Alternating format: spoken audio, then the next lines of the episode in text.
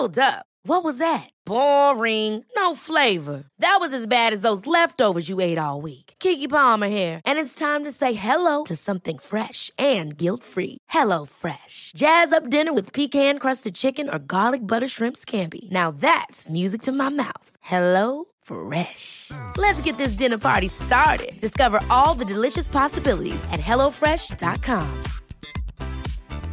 Hey, it's Danny Pellegrino from Everything Iconic. Ready to upgrade your style game without blowing your budget? Check out Quince. They've got all the good stuff shirts and polos, activewear, and fine leather goods, all at 50 to 80% less than other high end brands. And the best part? They're all about safe, ethical, and responsible manufacturing. Get that luxury vibe without the luxury price tag. Hit up quince.com slash upgrade for free shipping and 365 day returns on your next order. That's quince.com slash upgrade.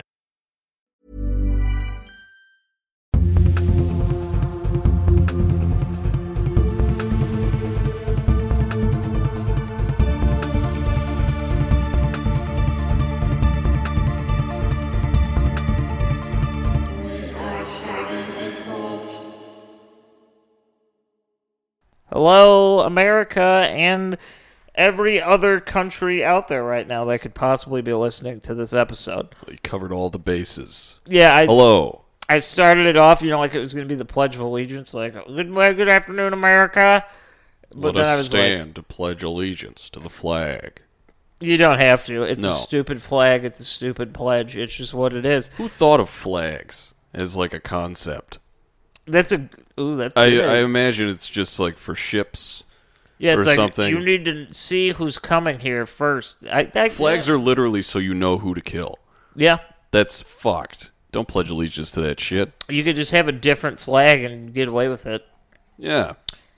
With that out of the way, we Yeah. are starting a cult again on this beautiful Friday afternoon. It's true. That's Grant. I'm Jake, and Navi is in a box behind us. The box from this new high tech ass desk you got. It's true, yeah. We uh, Navi the dog. we're still in the midst of trans. Uh, tr- what do you call it? Uh, tr- Transferring, yeah, transferring over.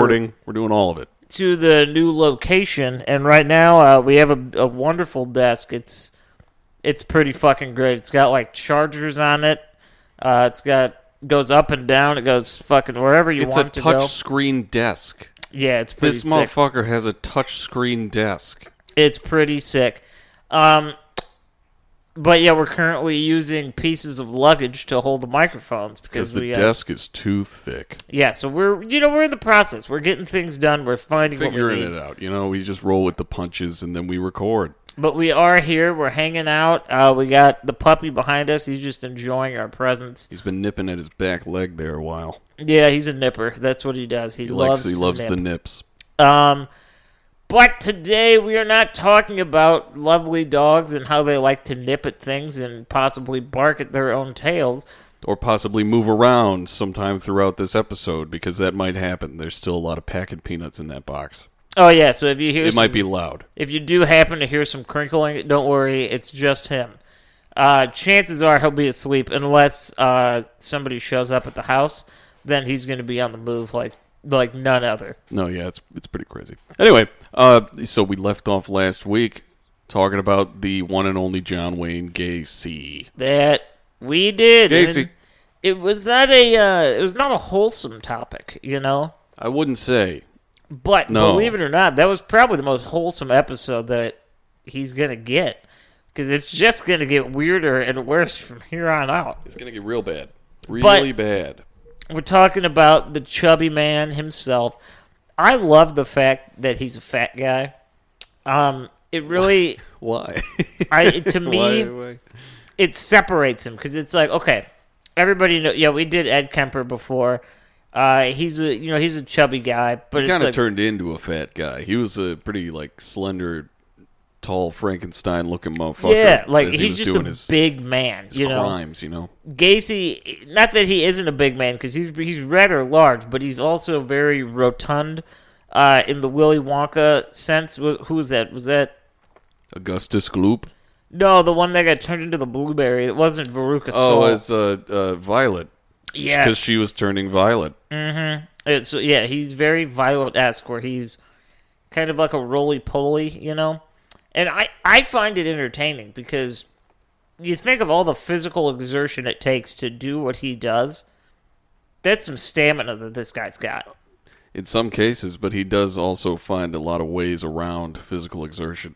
Well, that's probably why he's so rotund. Probably he's just avoiding it wherever he can.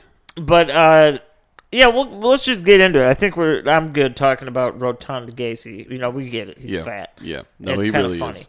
Dude, I saw a picture of uh, of Dahmer recently, and he, he was like one of the probably the only time he was ever at a beach. And he didn't have a shirt on. He was just like a super skinny guy, but his arms were stupid enormous. Yeah, that's what you Like- get when you're a hacker. You know, you're just like I chop, guess. chop, chop, chop, chop. God damn. But anyway, uh, so yeah, well, Gacy. Gacy, let's get into Gacy. So we left off last week with John Wayne Gacy being released from prison after serving 18 months of his 10 year sentence for molesting 15 year old Donald Voorhees. Yes. Yes. Yes, yes, yes. And I do want it to be stated. Um, as with many of our episodes that we do, you got to realize that the times were very different than they are now. And again, I'm not saying that no one in time has really condoned pedophilia, but it definitely wasn't taken as seriously as it is now. So the fact that he only served 18 months, it's that that wouldn't happen today. I mean, he gave him a mini golf course. That is true. You he know, did do the- that. that'll probably sweeten the deal. but that is it's one of those things it, it might be a question that you ask yourself like how could you only serve 18 months it's like well not that it wasn't a crime but it was very a lot of things were different you It's know? a broken system. It's it's always been it. It still is. yeah so we're, we're learning every day and he just happened to be someone that got to kind of slip their greasy wriggled fingers through the cracks and uh, get out He got out. He got out, but he lost everything, including his family, and uh, he was now, you know, right now he's on parole. In this point of the story, he's on parole. He was made to live with his mother in Chicago, and he was to observe a 10 p.m. curfew. Okay. it seems like a very generous curfew for a guy that was raping kids Yeah. just yeah. to be like, all right, be home at ten. You know what I mean? It's, I mean, that's what like you can probably get away with a lot before 10 o'clock. that's what kids that just got their driver's license. It's like, all right, be home by ten. It's like, oh, you raped a kid. Be home by ten, John. It's like as long as you obey curfew. But anyway, want to know the first thing he did after he got released from prison? I I can only imagine. I have a couple of guesses, and I I have a feeling they're gonna be wrong. Uh, obviously, first and foremost, my mind goes to rape. You're right. Yep. Okay. You're absolutely right. He attempts to rape a young boy at a Greyhound bus station.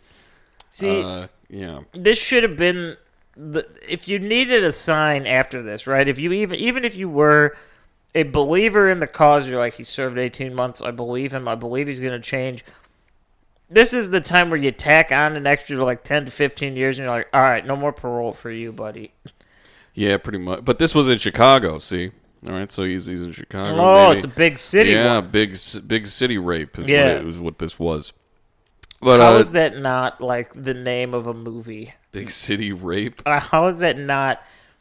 That's got to be something. I can think of a few reasons why that isn't a movie title. I mean, it's grossly. it sounds like a trauma when they're just getting lazy. yeah, You know what I mean? Like, They didn't even put nuance on it. They're like, all right, it's, this is what it is. like, this is just what it is. It's the entire thing. But uh, so, what was interesting about this specific incident, uh, where he tried to rape this young boy at a Greyhound bus station in Chicago, is that he was arrested and taken to court immediately thereafter.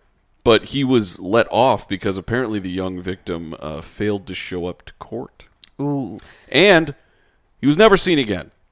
how is that a technicality? He just disappeared. They get, they arrest you and they're like, all right, we got you. You raped a kid, and it's like, ooh, well, he didn't come to share his side, so I guess you're free to go. Like that's not how crime works. It's like, no, you raped a guy. Like, why would the guy who got raped want to come to?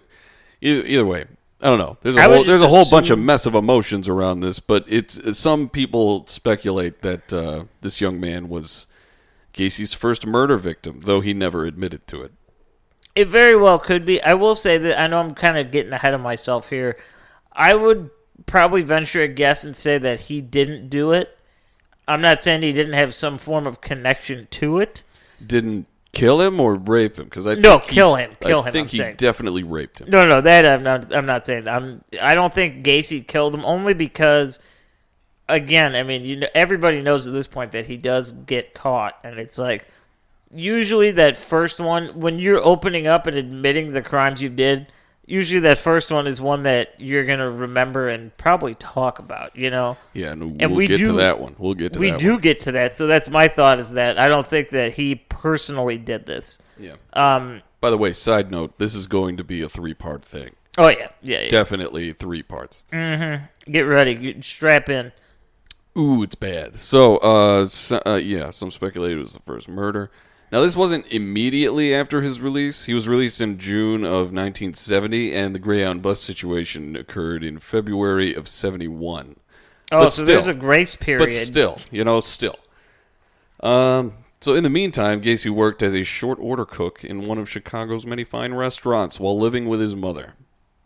you know, it, And I could not find the name of the restaurant. I I, feel like say- they would not want that out.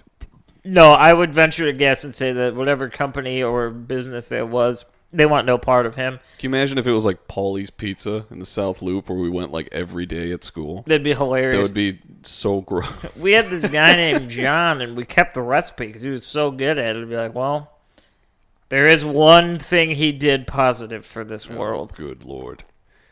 Pizza.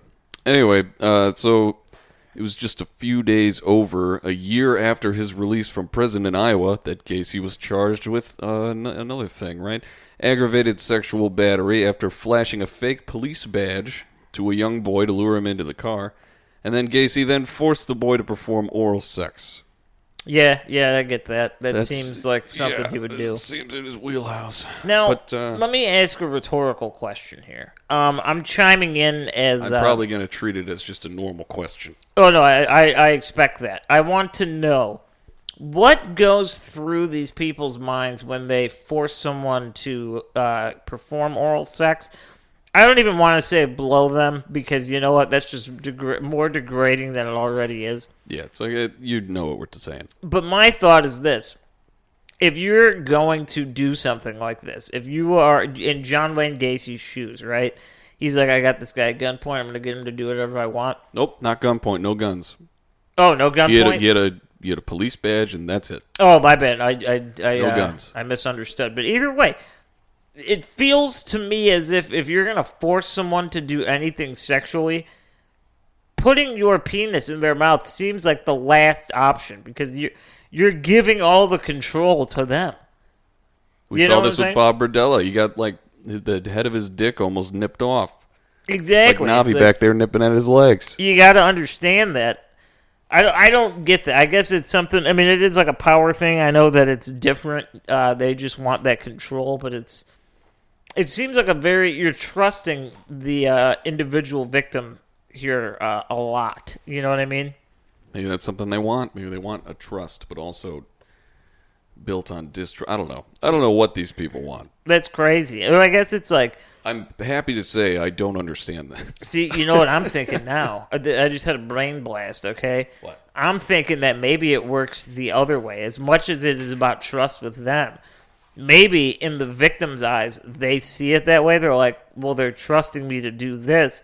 So therefore, if I do it, Oh shit! I'll get out. The most intense form of reverse psychology. That see, it's a mind game because it's like, if you know you're gonna die, you wouldn't do it because now they have nothing to lose. They're gonna die one way or the other.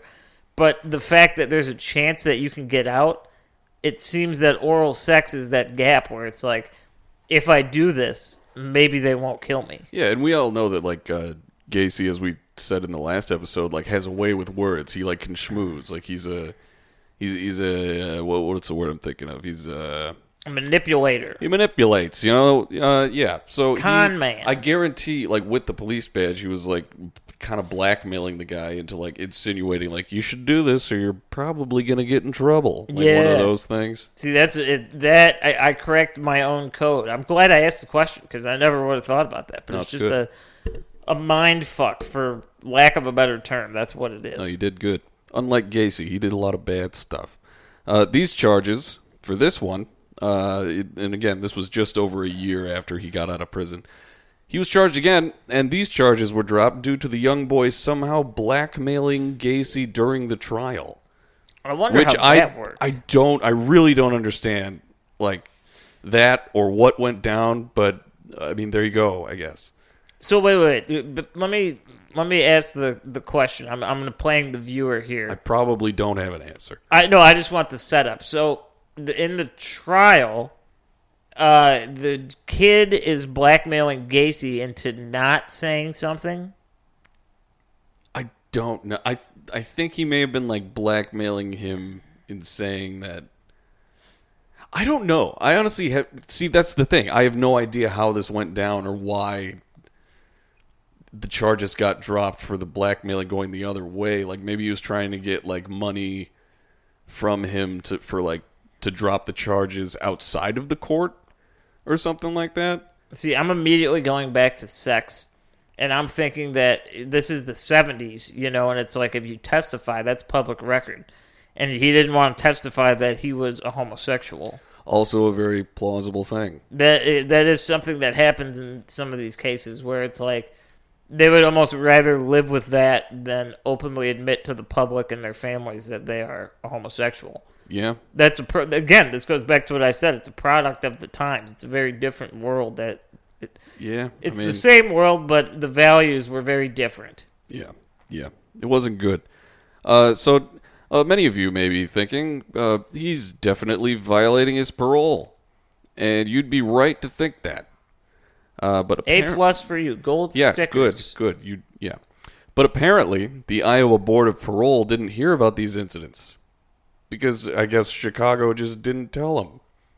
That again. This is this is the first problem with uh, a jurisdiction of one state sending like the person that they're prosecuting or putting on parole to a different state. It's like they're probably not going to talk to one another, no. That, that's a very good point. which is exactly what happened. and it again, you hate to say it, but in, in the true crime world, you run into this quite a lot when state lines are crossed. Even within cities, like oh yeah, L.A. specifically, in, in a lot of cases that come to mind, but there's just we'll probably do episodes on those. there's too many things that happen that sometimes things just kind of slip through. And the issue with that is that on occasion, yeah, I mean things are always going to happen. But when you re- Things happen all the time. when you re look at history, you understand that this slight mistake led to the deaths of over 30 people. Um, it's whoever dropped the ball on this is has blood on their hands as well. They're not a murderer, but Many people have dropped the ball throughout this story, uh, except for most of the victims. Hey, Grant, what'd you think of that? I like that. Thank you. That was All good. right. Well, anyway, so after this, uh, Gacy's after Gacy's parole ended, the criminal history was simply filed away and forgotten. It Uh-huh. was basically under lock and key. So uh, he's just he keeps on going. So after Gacy's parole was up, he used the money that he'd saved working as a cook and some money that his mother had loaned him to buy the forever infamous 8213 West Sunnydale Avenue. Sunnydale, what an inappropriately appropriate name. You know, Yeah.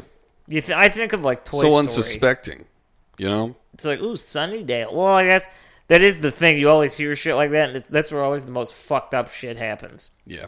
Yeah. It's Shady Acres. That's the retirement home where that guy murdered thirty old people. It's like, Like, oh, wow. Wow. You know, it kind of makes me think of uh, Sunny Sunnyvale Trailer Park from from Trailer Park Boys. oh. So that's kind of nice. It's just kind of a l- bunch of light crime, but it's it's it's charming. It's And so Canadian. much light crime that it almost becomes big crime. Yeah. But no, this is this is Summerdale Avenue. Uh, he killed a lot of boys in this. It was a ranch style home in Norridge, unincorporated Cook County, Chicago. Cook County. Cook County, that's us. So his mother uh, also moved in there with him. So here he made a reputation for himself as a helpful neighbor, always lending tools and plowing snow for free, uh, hosting annual parties with like hundreds in attendance, including politicians.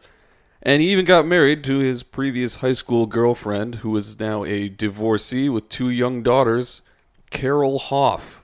Ooh. So he has another wife after he lost the first one for touching kids. Damn, he is just making the rounds, you know? He he knows how to get what he wants. there is something about that that schmoozing behavior. You know, it's like when you have these personality traits, you either it goes one of two ways. You either become a really successful person in the field of business or whatever whatever line of work you choose. Yeah. You tend to have extreme success or you go the opposite way and you're just a very diabolical human being. I guess you could he be that. chose the latter. I guess you could be diabolical in the other world, but your crimes are a lot less personal and probably affect a lot more people. Yeah, crime isn't good no matter how it is, No, because I you got to think it's like unless it's like pot or something. You know. you got to think of think of it this way, okay? John Wayne Gacy murders 300 people, right? He didn't, but let's just say.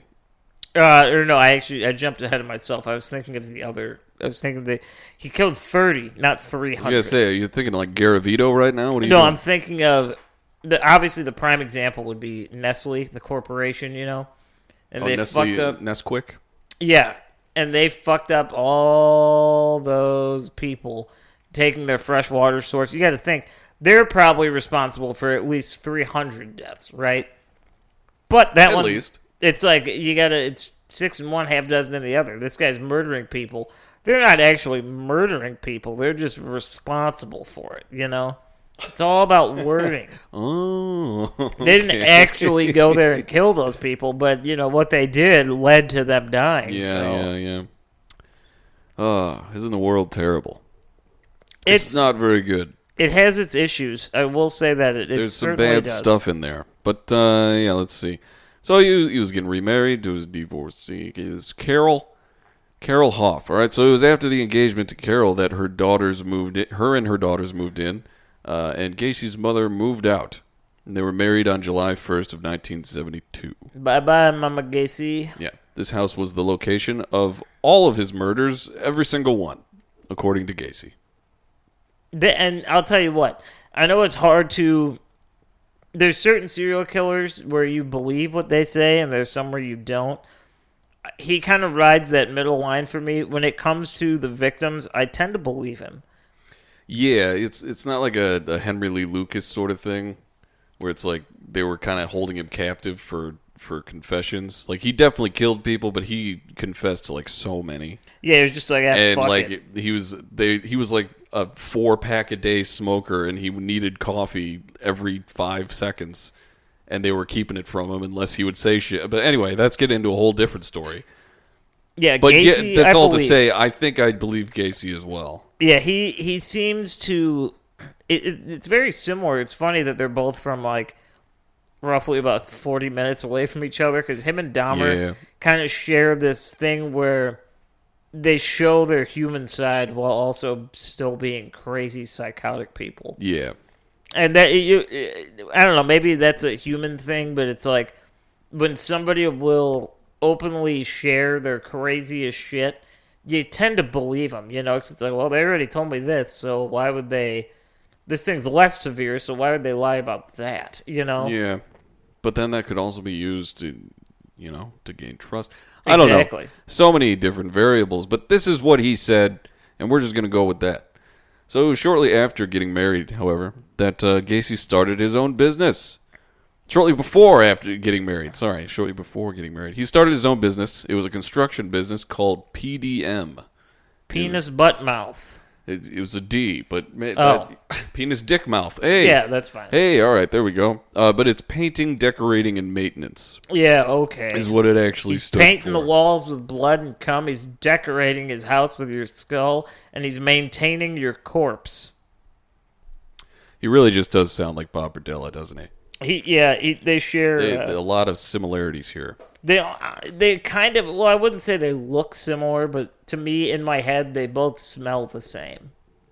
That's fair. No, yeah, I, I could see that. I can imagine that they both just smell like a very greasy truck stop hamburger, you know, and not like a good one. Not when you're hungry and you're like, oh, that. no, it's made of like a young boy's thigh or something. Yeah, it's like it's really like rank, kind of foul meat, but Not cooked. Not cooked. It smells like barbecue, but it smells like you know a baby made that barbecue, and it's like got Play-Doh in it. baby made the barbecue.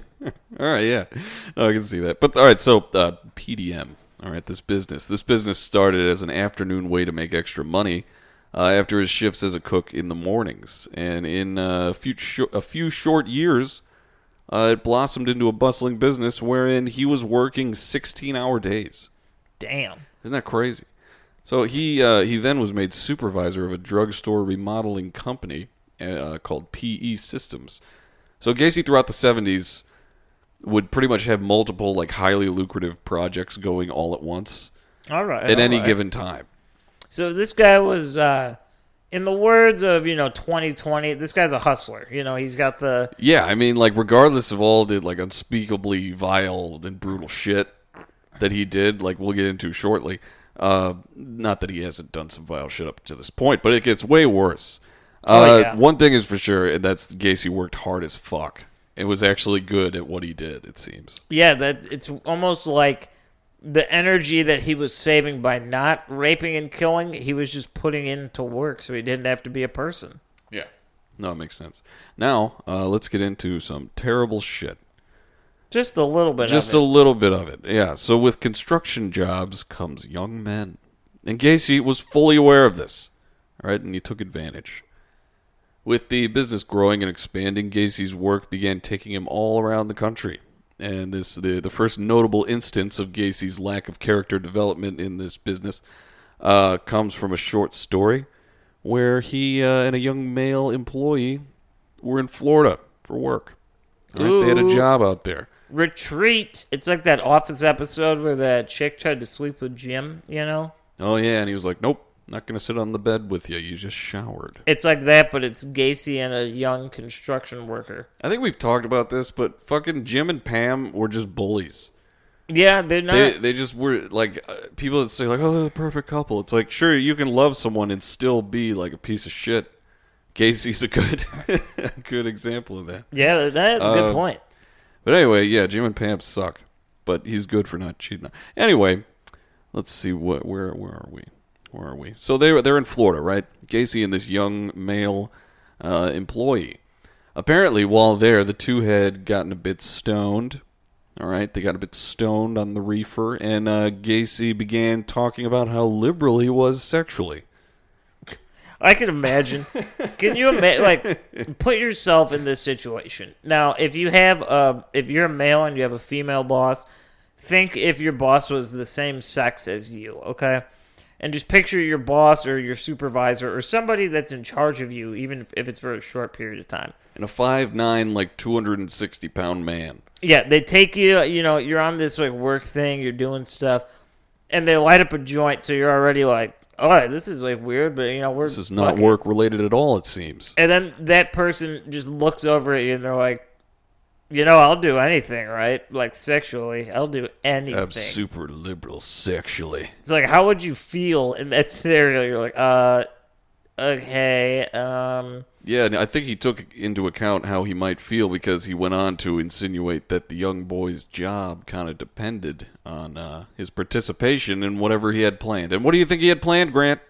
probably a lot of um, how Rape is the answer. I'm thinking some D's and some A's. I'm thinking a lot of things that probably uh, aren't what this person had in mind. No, he did not want to be raped, but he was. He was raped by John Wayne Gacy. And then the the two just returned to Chicago. Yeah, And I guess the kid confided in a friend of his uh, who decided to go over to Gacy's home after they got back, where he proceeded to beat the absolute fuck out of Gacy on his own front lawn. nice. Isn't that nice? No cops involved. It was just the front lawn of his Norridge home. And Gacy's wife, Carol, was just like, uh, what the fuck was that? And apparently Gacy told her that he refused to pay him for a subpar painting job on a project. Oh, that's that's what happened, huh? Yeah, yeah, yeah. Because oftentimes they come and try to kill you, you know, things Yeah. like that. No, yeah, over a couple bucks. But anyway, so yeah, that's awful. So that's one of the things he did in the in the business. Uh, so now I know I'm jumping around like a shit ton timeline wise, but this ha- this has to be mentioned because it's like probably the most important, not important, but like the most well known like iconic thing about John Wayne Gacy.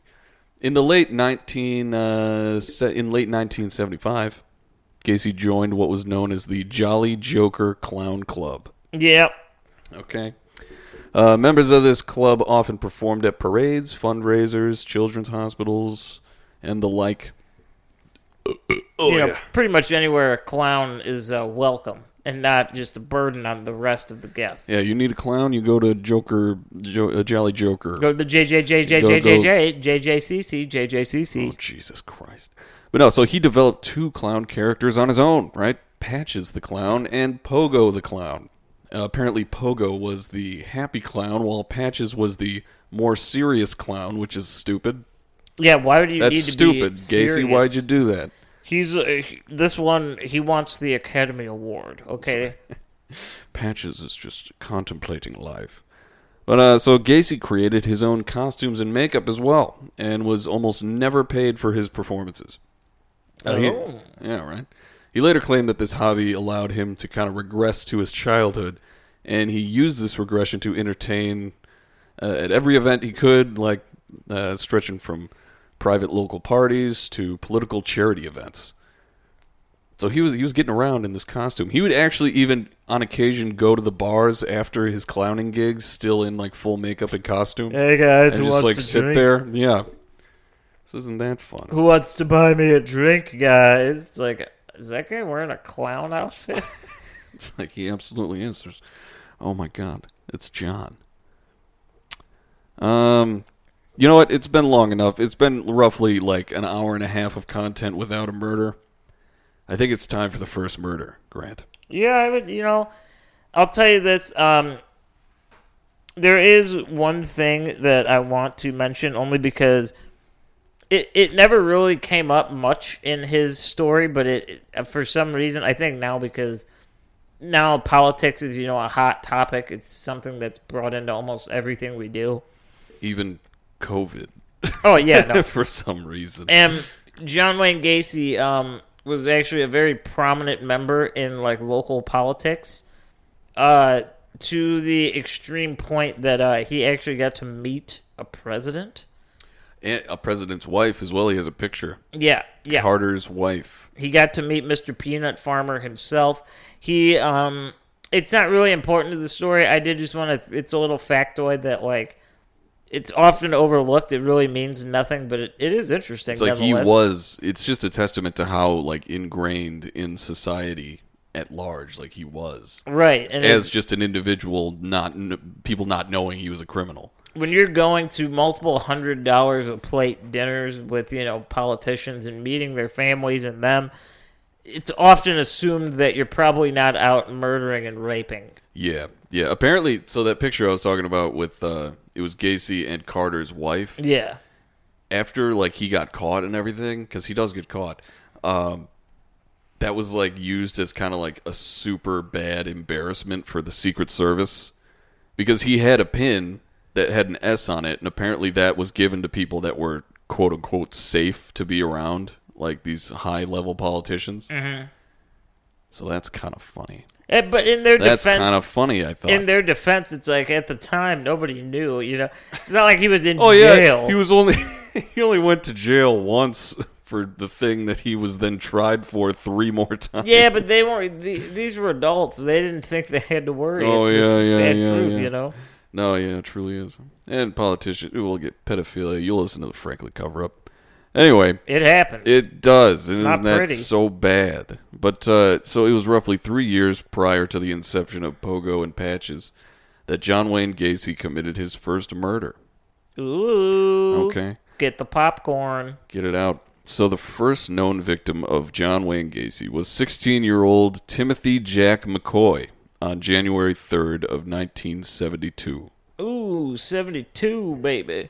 Not a good year for this kid. Wouldn't this story have been like way just nicer for everybody if it was like his first victim was himself, John Wayne Gacy? That would- That would have just made life it so much it would have made it a lot better, but the wording of it would be so much more haunting. What if that's It's how we? The first one was himself, and then it's like, what do you mean? And then What if that's how suicide was like marketed? You know, it was like they're a murderer, they took their own li- like they, they treat them like They're like so committed to murder that they killed themselves. if they were alive, we would arrest them for murder, but they're dead. It's like, oh, It's like, God damn, we can't lock them up now. dude, another one got away, boys. We missed the jump. we should have seen this one coming. All right, so no, it was three days after New Year's, uh, 1972. And apparently, Gacy had left a family party in the early uh, morning hours of January 2nd to go uh, to the Civic Center in the, the loop of downtown Chicago. We know that place. Yeah, Uh, to view an ice sculpture display.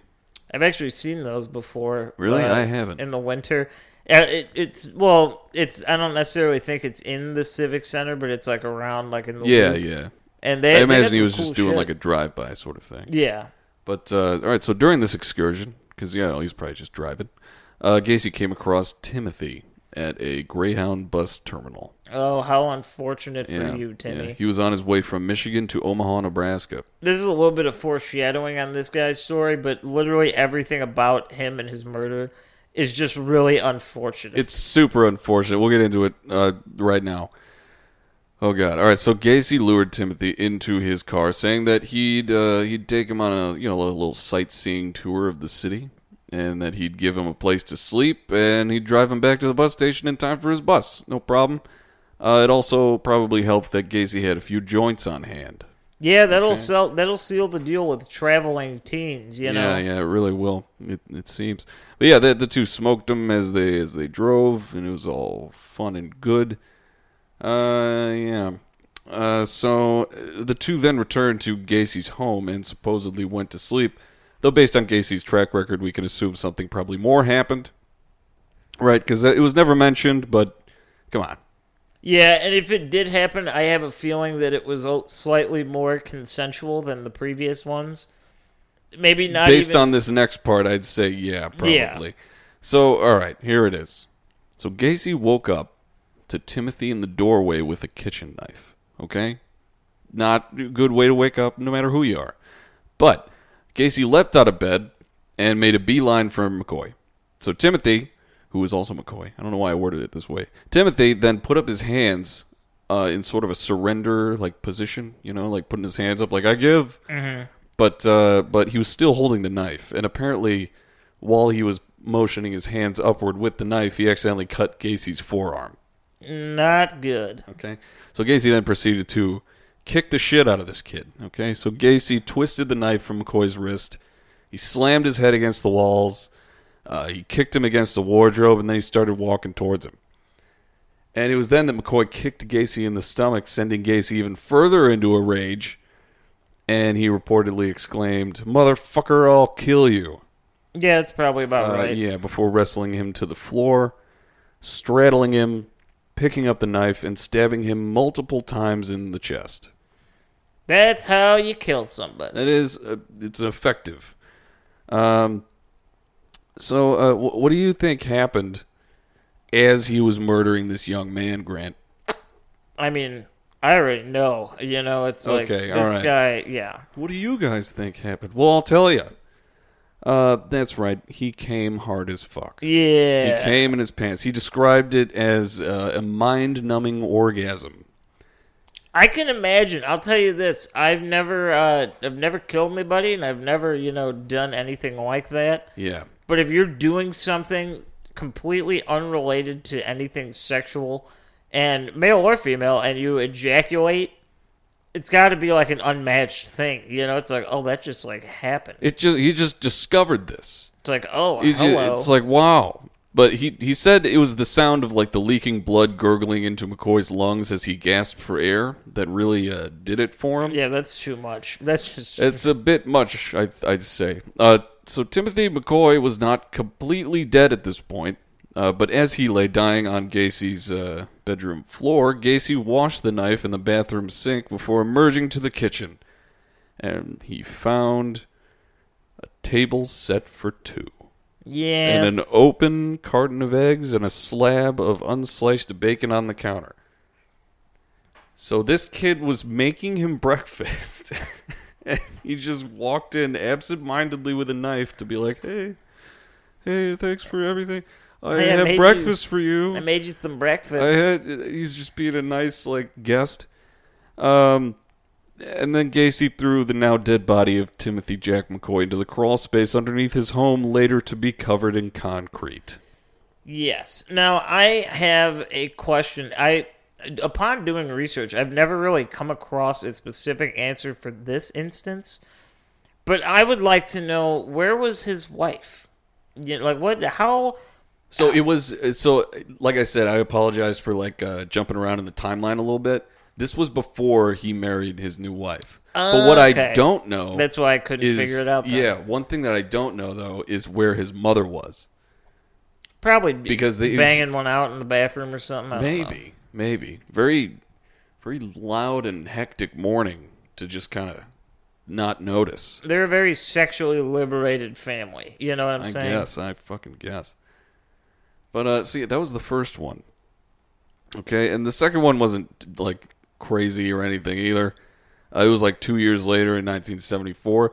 The victim remains unidentified, but uh, Gacy strangled him and then placed his body in the closet before burial. Uh, you know, uh, just killing him makes him come, so that's all he really needs. Mm-hmm. Uh, so that For was now. the second one. Yeah, yeah, for now. And then he later uh, stated that the bodily fluids leaked from the victim's mouth and nose, uh, staining the carpet inside of the closet there. So he was already learning because after this, he would often stick just like rags or the victim's own underwear, like socks, in their mouths after uh, they died to prevent leakage. Right. Now, before we before we go any further, there's there is something to be said about it's it's interesting to me that he waited a whole 2 years before the next victim. Yeah, I I didn't find many things on like how he felt like um, let's say a day after the murder because we all know he he experienced uh, euphoria with that with that weird orgasm he had and then he just took care of the body. But there's Yeah. no like how did you feel after that? Like we don't know. But based on him like not wait, you know, based on him waiting for that long afterward to do the second victim, I'd say he was kind of freaking himself out. I think that's a fair assumption. I think a lot of it it would be you're kind of waiting. It's the first time he's done anything like this, so you kind of got to see how it's going to play out. Like, are you going to read about it in the news? What, what's going to happen? You know, like how do you cover your bases on Yeah. this? And you buried him. Yeah, he's in the crawl space, so it's like that's all well and good, but you got there's you got to be freaking yourself out. I can imagine Yeah, probably. you know, like uh, th- this is a, a relatively new-ish thing, you know. Um, but the internet kind of it was a trend for a little bit where they talk about, uh, for lack of a better term, they call it the post-nut clarity. You know, like when you're if you It's a real say- thing. It's a real thing. Let's say you're watching a particularly like odd video for you, and you're you know pleasuring yourself. You've been kind of working yourself up through multiple videos, and then you find this other one. You're like, oh my god. and then when you're done it's it is almost immediate when you're done you kind of have this regret or sort of like i can't believe i watched that. You know what i mean? Something like that where it's like Yeah, but or in Gacy's case, it's like I can't believe I stabbed that boy in the lungs. well that's what i was gonna say is like can you imagine the post nut clarity that gacy had after this where it's like it probably took him a good you know couple minutes to recover from what just happened. And then when you're sitting there it's like holy shit i just killed this Yeah, guy. devastating, devastating post nut. I'm not. I'm not saying I feel bad for him. I'm just curious as to what. Oh what fuck that, this guy. What was that emotional reaction? You know, 90 seconds after the fact. Yeah. Um, I have no idea. But there was a pretty wide berth between these two murders. But uh, he picks up pretty, uh, pretty, pretty, a lot. Yeah, I think He picks up a lot uh, in the in the following years. But I don't. Do we even want to go into like the other murders? Because we can't cover each of the thirty three dudes. It, well, this will be like an eight part series. yeah, no. There's almost no way, especially when we get into what do they call it, like the cruising murders. Oh yeah, does. dude, the cruising years. it's like that. It, it's so hard because he doesn't even know like the stories of these people. You know. It's just boom, They're- boom, boom. the thing with this is so we have this two year gap so we can just assume in this two years he's thinking about it. He's kind of worried about it. Maybe uh, some apprehension to do it again, but ultimately it does happen again, as we see. Oh, very much so. And the question is real. I mean, it's an unanswerable question, but it is in those two years.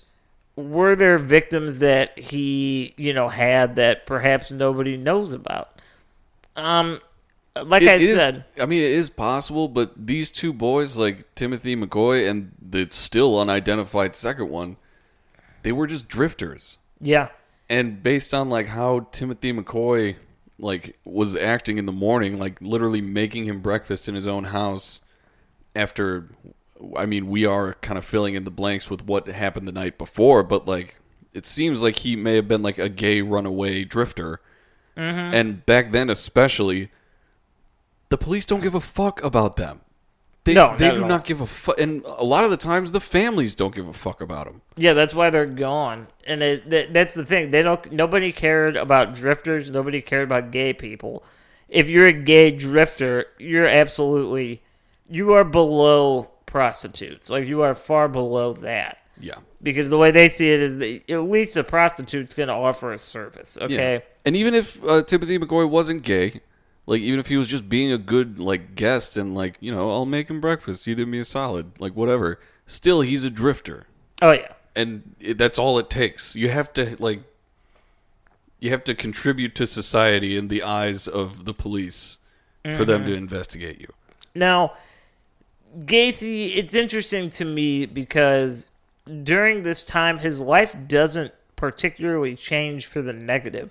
If anything, it changes for the positive. It's he becomes, you know, as he keeps working, he's more and more successful. Started a business after the second murder, like a, a little bit after the second murder, he gets married again. right. And like it's it's fucking crazy, man. And he's trying to hide these stains from the leakage of the victims from his wife.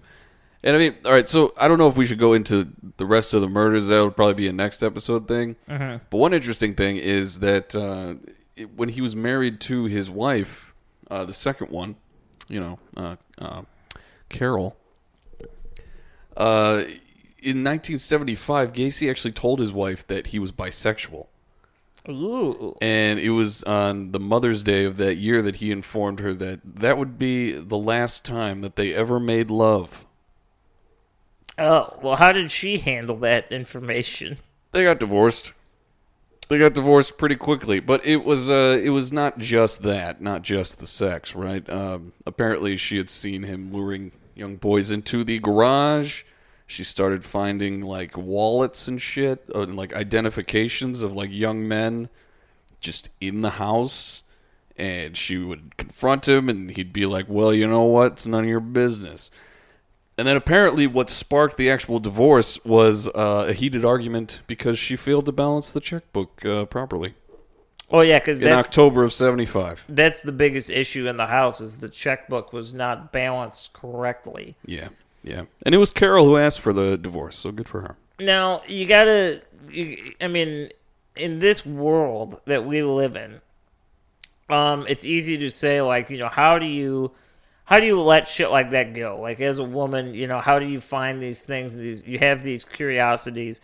How do you just let them go? And it's again, it's hard because a lot of people, especially nowadays, that are interested in this, they're they're of the younger generation. You know, Hi, kids. they're from the yeah, I guess.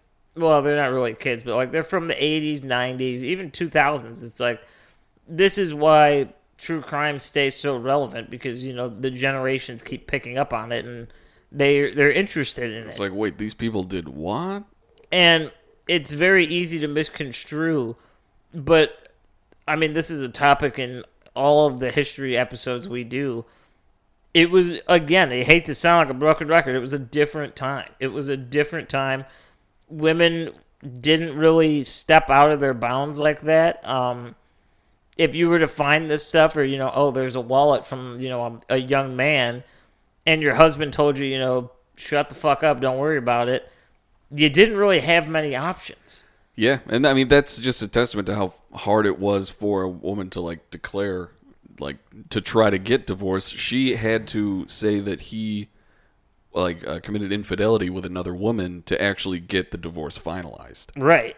So it's like, and you know that didn't happen. So she had of to Of course lie. not. That wasn't in his wheelhouse. And it's like that does take a lot of balls because it is. I mean, obviously, yeah, it's not okay. But the truth is, in the seventies, you talk back to your husband and they decide to beat you or hit you. There really isn't much that's going to be done about Yeah, that. most people aren't going to say anything back then. yeah, they're gonna. The cops will show up and you know they'll help diffuse the situation, but they're not going to arrest anybody. And they'll just be like, "All right, Yeah, the cops will then like nudge the guy in the ribs, like my wife too, or something like that. Like it's Mm-hmm. real fucked. It's not good. so yeah, it's like this. It took a lot of it, it took a lot of energy and time to do this, and obviously, I don't think she knew uh, the full capability of his personality. Because if she did, um, Probably wouldn't have married him in the first place. But uh, Yeah, absolutely luckily, she got out of there and moved her two daughters into a, an apartment. And it's almost it it adds kind of to his mystique. I guess that's not it's not a good word, You all know what we're saying, though. but I'd say Mystique is a pretty accurate one. the fact that he, you know, was able to juggle all these different lives. I mean, he was a clown. He was a, in in you know the He was two clowns. two clowns, remodeling business. Uh, was married, had children. It's Golf course in the prison. He was Democratic guy. He met the president. All these, all this shit. it's like this dude was juggling a lot. Ah, ah clowns. Oh, that, I didn't even Nice. realize. I like good, it. Good play on words there.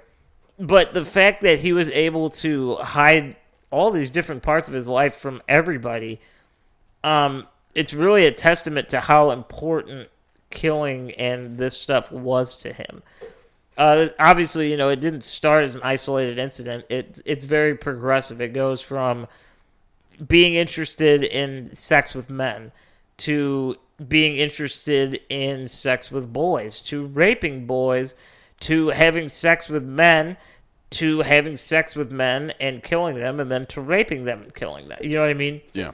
It's a very natural progression. Um I wouldn't say natural, but it, yeah, it's Well, it's, it's predictable. Yeah, uh, yeah, natural. Predictable and how happens. yeah, and how often he gets away with shit. and it, it's it's simple as the it's the I the old adage of like you're out to eat and you have a piece of bread, right? And you're like, mm, that's kind of good. Then you have It's the pretty salad. good bread. Then you have the salad. The salad's there. Then you have the steak. Then you have the nice, sweet, rich dessert. It's just the way things progress. You And then know, you have you, a mint. Yeah. you go from one to the next to the next. He followed the steps pretty much to a T. Yeah. Um, I did learn a new word for the Big Lebowski fans out there. Uh, pedastry. I didn't know that that was a thing. Pedastry. Yeah, uh, pedastry, uh, or a petter, P E D A Oh, a R. pederass. Yeah, it's it's essential. It's the same as a pedophile, but it's it's like the interest and study of the sex of young men and women. Oh, so it's like a it's like a Pete Townshend sort of thing. Yeah. it's like I'm doing it for research. So like the fact that in the Oh, movie The Big no. Lebowski, where he's like he's a petter, like it. I always was just like, oh, they're just saying you know a funny way of saying pedophile. No, it's a real thing. A petter is a thing. Well, isn't that just charming?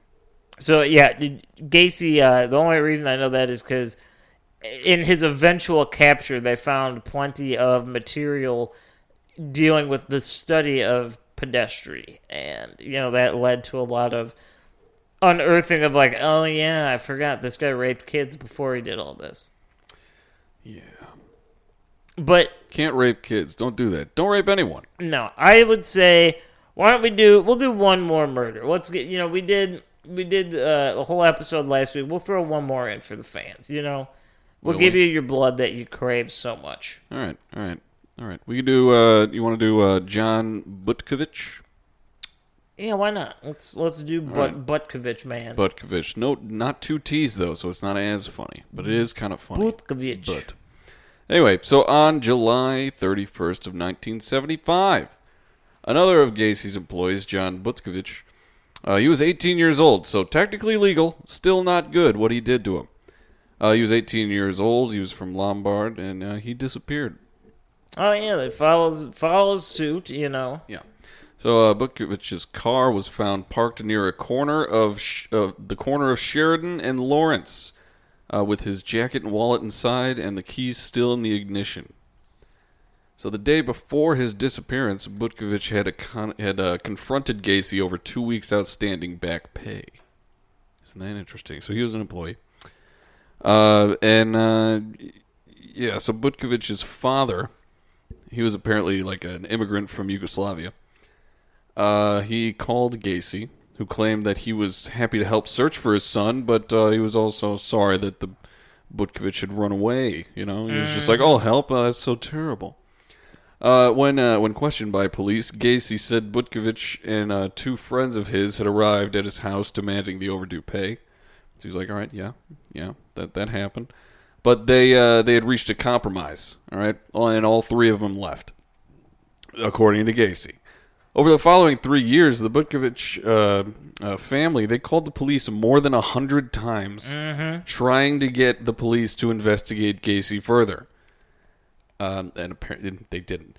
But apparently, Gacy later admitted to encountering Butkovich exiting his car at the corner of West Lawrence Avenue, waving to attract his attention.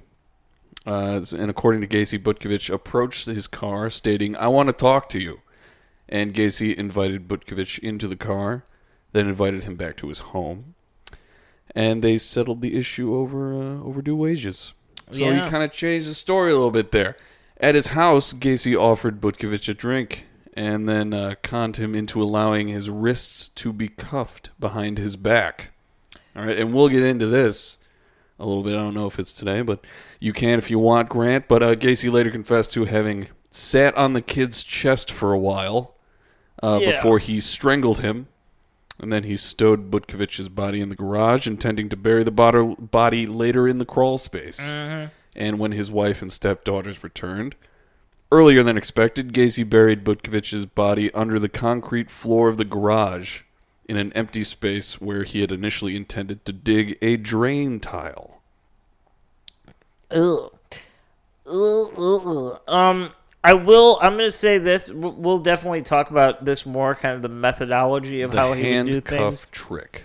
But uh, I- I'll uh, you know, we'll give you a little bit just so you understand. Uh, it was sort of a game that he would play where he would handcuff himself with the keys, you know, hidden in his hand or in his fingers.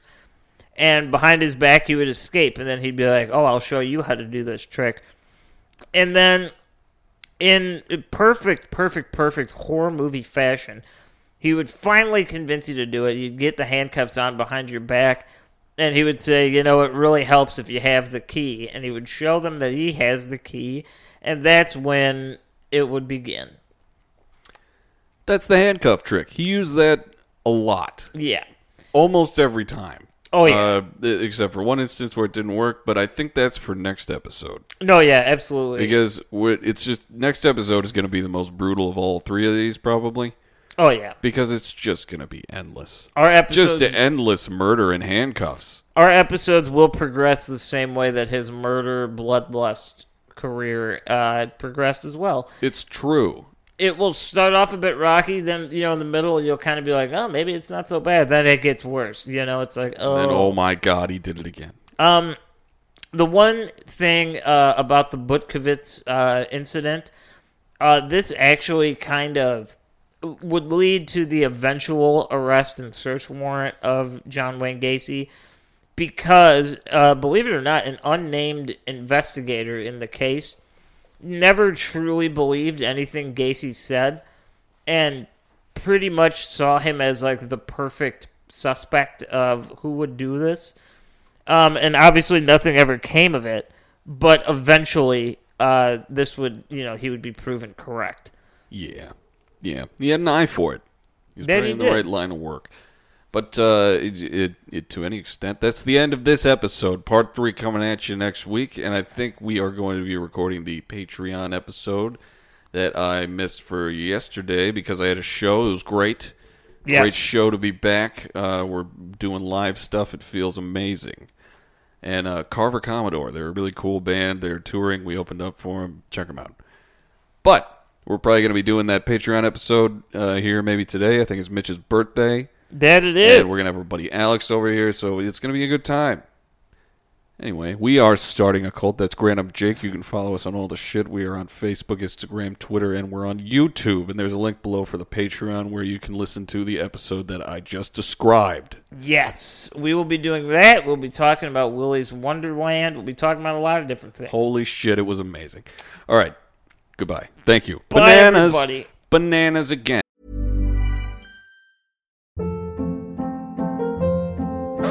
Hold up. What was that? Boring. No flavor. That was as bad as those leftovers you ate all week. Keke Palmer here, and it's time to say hello to something fresh and guilt-free. Hello Fresh. Jazz up dinner with pecan-crusted chicken or garlic butter shrimp scampi. Now that's music to my mouth. Hello Fresh. Let's get this dinner party started. Discover all the delicious possibilities at hellofresh.com.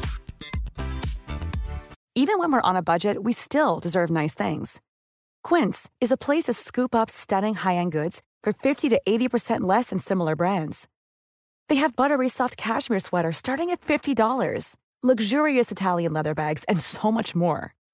Plus, Quince only works with factories that use safe, ethical, and responsible manufacturing. Get the high-end goods you'll love without the high price tag with Quince. Go to quince.com/style for free shipping and 365-day returns. Yes.